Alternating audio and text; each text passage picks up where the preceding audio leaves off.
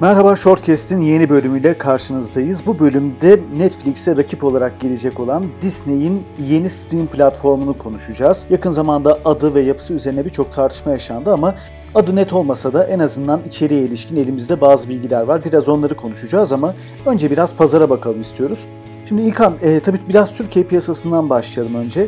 Biz burada nelerle muhatabız, neler var elimizde? Çünkü bizim için de dijital yayın platformları özellikle bu premium üyelik sistemiyle çok eski, geçmişe dayanan bir sistem değil. 1-2 yıldır daha çok kullanır olduk. Neler var Türkiye'de? Biraz ondan bahset istersen. Türkiye'de dijital yayıncılık alanında 2 yıldan beri çok büyük bir hareketlilik var.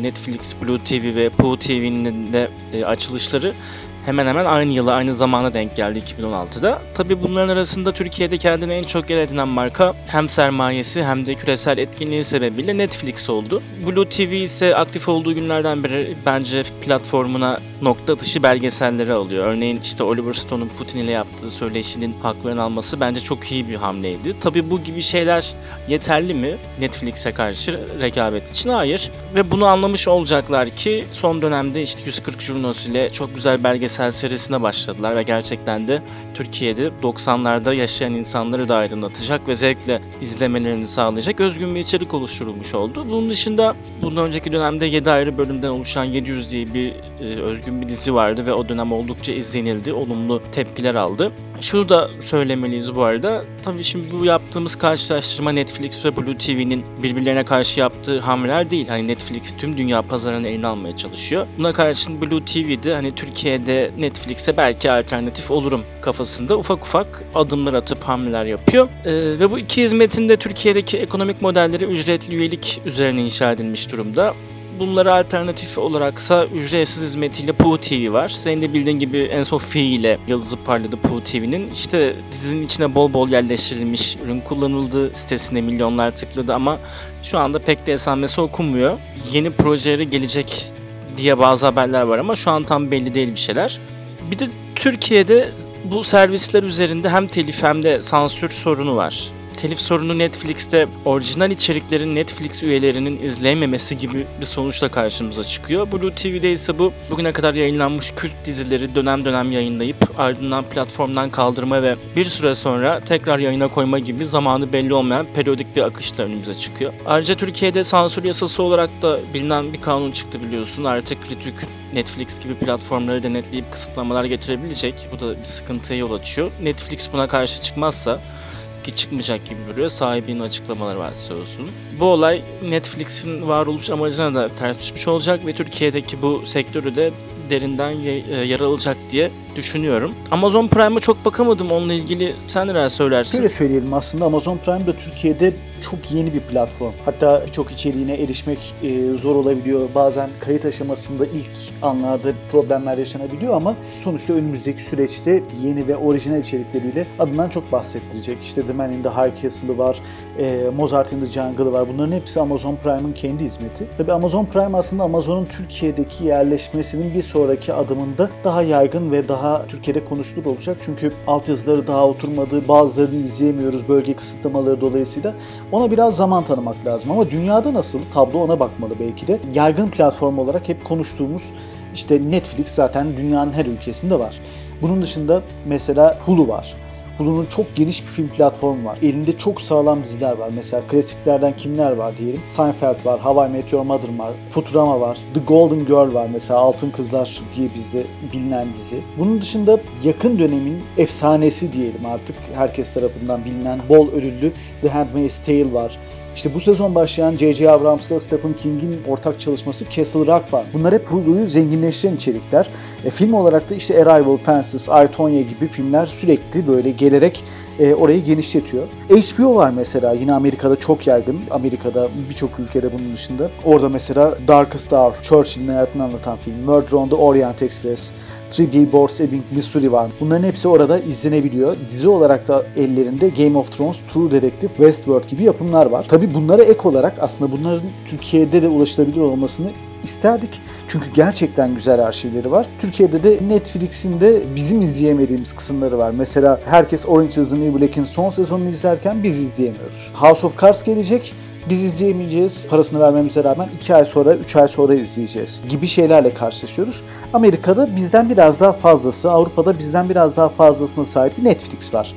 İşte bunun karşısına bugün Disney'in yeni platformu çıkacak. Şunu söylemek gerekir, Disney dijital yayıncılıktan öte sinema sektöründe de bayağı bir atağa kalkmıştı Star Wars'un da satın alımıyla birlikte. Orijinal içerik olarak da halihazırda bu sektöre açılmadan önce kendi yapımlarını ya da haklarını satın aldıkları ürünleri Netflix gibi yerlerde yayınlayarak ya da yayınlatarak zaten çok güzel paralar kazanıyorlar. Bundan sonrası içinse tabii Netflix'in karşısında rekabet edebilecekleri bir portföyleri olacak mı ona bakmak lazım. O yüzden sözü sana bırakayım ben yine. Tabii şimdi Disney'in içinde neler var aslında onu biraz konuşmalım. Star Wars'un tamamen yeni bir serisi gelecek. Return of the Jedi'dan 3 yıl sonrasında geçen bir yapım bu. 10 bölüm için $100 milyon bir bütçe ayrıldı.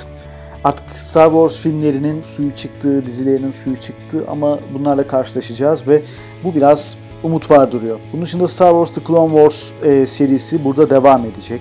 Netflix'teki Marvel yapımlarının akıbeti tartışılıyor ama Marvel buraya has bundan sonra bütün dizilerini Disney platformu için çıkaracak. Bu çok önemli. Don Quixote, 3 Adam ve Bir Bebek gibi filmlerin yeniden çekimleri yer alacak. Bu da çok dikkat çekici. Sonra Disney'in aslında arşivine baktığımızda binlerce saatten oluşan bir kütüphanesi var. 7000 bölüm dizi, 500'de filmden bahsediliyor şu anda. Ama bu platformun eksisi ne olacak?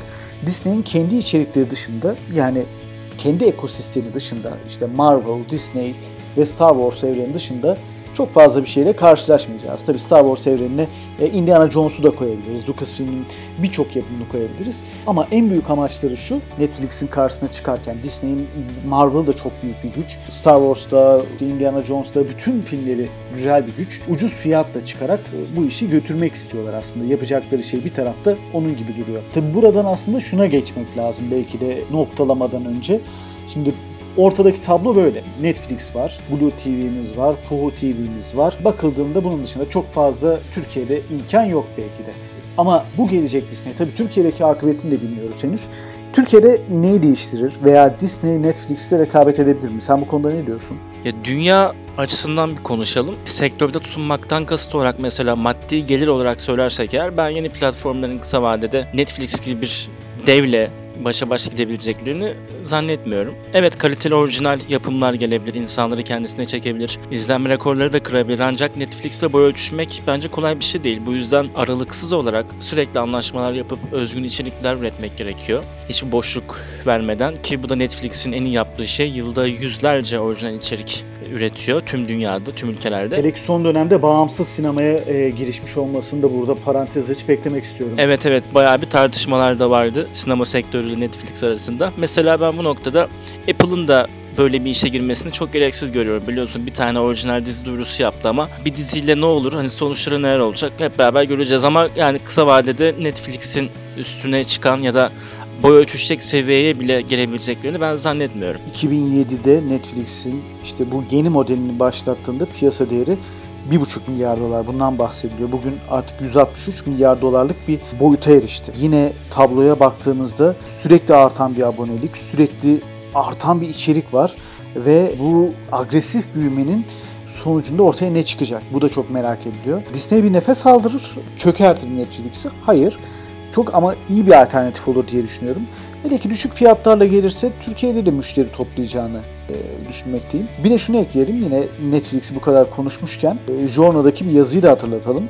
Nasıl bir güçten bahsettiğimizin ortaya çıkması adına yakın zamanda yeni medya başlığı altında 190 ülke 130 milyon aboneyle Netflix buraya nasıl geldi diye Deniz Ali Gür'ün bir yazısı var. Ona da bakmakta fayda var çünkü ortadaki yapı gerçekten çok güçlü ve birçok ülkede birçok üyelik modeliyle artık kendini kanıtlamış, zirveye çıkmış bir yapıdan bahsediyoruz. Ama bunun karşısında Disney rekabeti getirecektir ve bu belki fiyat politikalarını etkiler, belki Netflix'in daha iyi işler yapması için onu tetikler gibi düşünüyorum. Evet, özellikle bu Türkiye gibi ülkelerde yani rekabet arttığı vakit fiyattan dolayı çoğu insanın da kafası karışıp başka platformlara yönelebilir. Evet, bakalım ne olacak aslında önümüzdeki süreçte.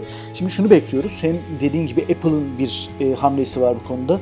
Ne getirecek, ne götürecek onu göreceğiz. Bunun karşısında Disney'in hamlesi dünyada neyi değiştirecek? 2019'da 2019'un son çeyreğinde çok daha fazla konuşacağız gibi duruyor bunu.